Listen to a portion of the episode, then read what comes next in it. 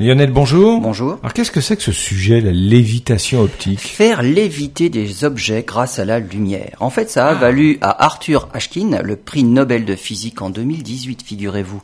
Mais il s'agissait de nanoparticules poussées par la pression de radiation de faisceaux laser. Les Américains annoncent pouvoir faire de même à l'échelle macroscopique.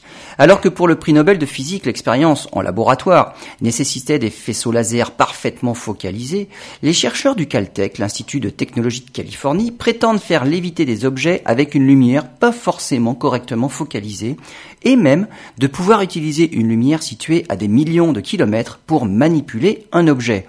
Le secret résiderait non pas dans la lumière, et la pression de radiation qu'elle exerce sur l'objet, mais dans la surface de l'objet lui-même, recouvert de motifs qui interagiraient avec la lumière de manière dynamique pour le maintenir en équilibre. Des motifs à l'échelle nanométrique dessinés sur toute la surface de l'objet.